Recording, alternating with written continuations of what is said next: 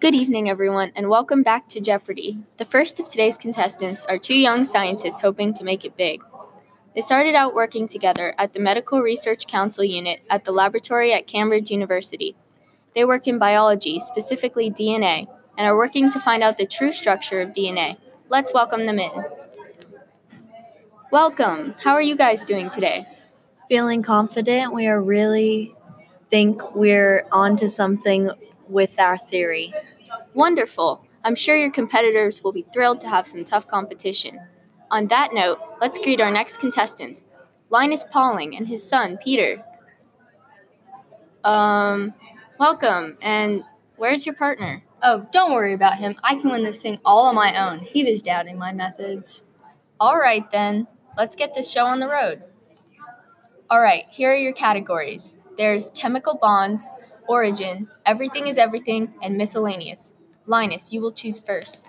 I'll go with chemical bonds for three hundred. The bonds that link nucleotides are known as... What is hydrogen bonds? Correct. three hundred points to Linus. Now, Watson and Crick, what do you choose? We'll do everything is everything for four hundred. All right, here's your question. Where is D N A located in the cell? Looks like they got this one. Sorry, Linus. What is the nucleus? Correct. four hundred points. Now, Linus, what will you choose? I'll choose origin for two hundred. D N A was first discovered in... Easy. What is eighteen sixty-nine? Fantastic. two hundred points for Linus. Now, Watson and Crick, what category do you choose? We choose chemical bonds for four hundred. How many bonds pair adenine and thymine together? And how many bonds pair guanine and cytosine together? Does adenine and thymine have two bonds and guanine and cytosine have three bonds? Amazing. four hundred points for Watson and Crick. Linus, you're behind by three hundred points. What will you choose? I will go with everything is everything for three hundred points. D N A is charged slightly. What is a negative charge? Linus, you are correct. You are now both tied with eight hundred points. Now, we are going to do a speed round. You have to say your answer, then prove it by making it. Oh, so easy. Nice game, Watson and Crick. Have fun losing. D N A has this many helixes. What is a triple helix? Does D N A have a double helix? Okay, you've made your guesses.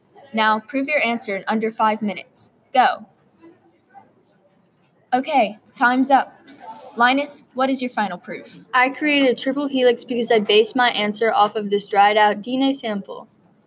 We created a double helix because we based our hypothesis on Rosalind Franklin after hearing about her findings and not believing Pauling's conclusion that it was a triple helix. So we turned our model inside out, forming a twisted ladder.